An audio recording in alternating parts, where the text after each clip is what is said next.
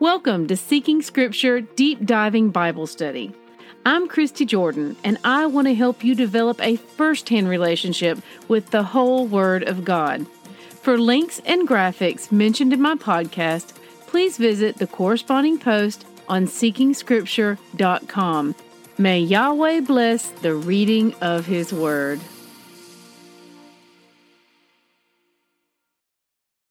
Good morning, siblings. Today's readings are Nehemiah chapters 4 through 6. Still trying to pronounce that name very intentionally for y'all here. Rabbit trails. As we begin our reading, imagine the tension in the air. Having to always have one hand free for your weapon should an attack occur. To not even be able to sleep away from your weapon, one eye open, so to speak. They were doing Yahweh's work, and they had to be at the ready for anything in the process. I would imagine this would cause them to depend far more greatly upon Him. This is also a wonderful lesson that we are to pray and prepare. We have our part in things, and often that involves sweat equity. Nowadays, we tend to want to pray and sit and wait, but as the saying goes, if you pray for God to move a mountain, be prepared to wake up next to a shovel. Reading these chapters today, pay attention to the tremendous effort that was put into discouraging, threatening, and sowing doubt into the minds of all Yahweh's people by the culture around them. It is almost overwhelming to even read about. But how did they respond? They encouraged, emboldened, and protected one another. In Nehemiah 4:14 we read, "Don't be afraid of them. Remember the Lord, who is great and awesome, and fight for your families, your sons and your daughters, your wives and your homes." I want to encourage you to encourage a brother or sister in Messiah today. The world is coming up against each of us, but together we are stronger, and together we remind one another of the source of our strength.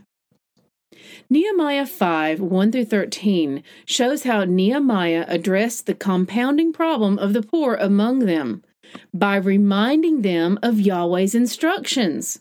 Truly, if we just lived according to His word, so many of our problems would virtually disappear.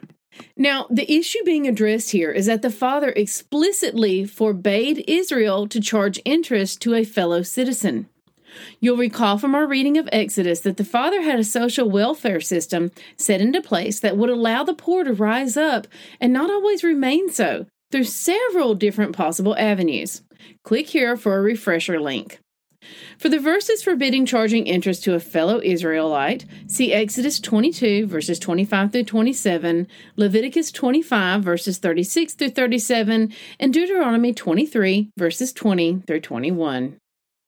In chapter 6, we see more of the antagonizing of Nehemiah by enemies of Israel.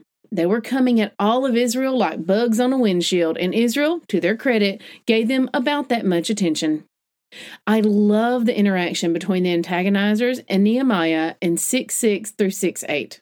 Make sure you check that out. The Father is our assurance. Do not get in a tizzy when things of this world seek to deter us from His will. Rest assured that they will try to do just that. Expect them and remain firm in the Father. Still, deception, lies, and fear-mongering persisted and increased, but Nehemiah would not be dissuaded. In fact, he boldly faced them and then went about his way. He had his assigned duties from the Father, and he stayed on course, trusting the Father to clear the path for him. So should we. Book open, eyes on Him. Test everything. Hold tight to what is good. 1 Thessalonians 5:21. We are saved by grace alone. Obedience is not the root of our salvation, but it is the fruit. May Yahweh bless the reading of His word. I love y'all. Bye-bye.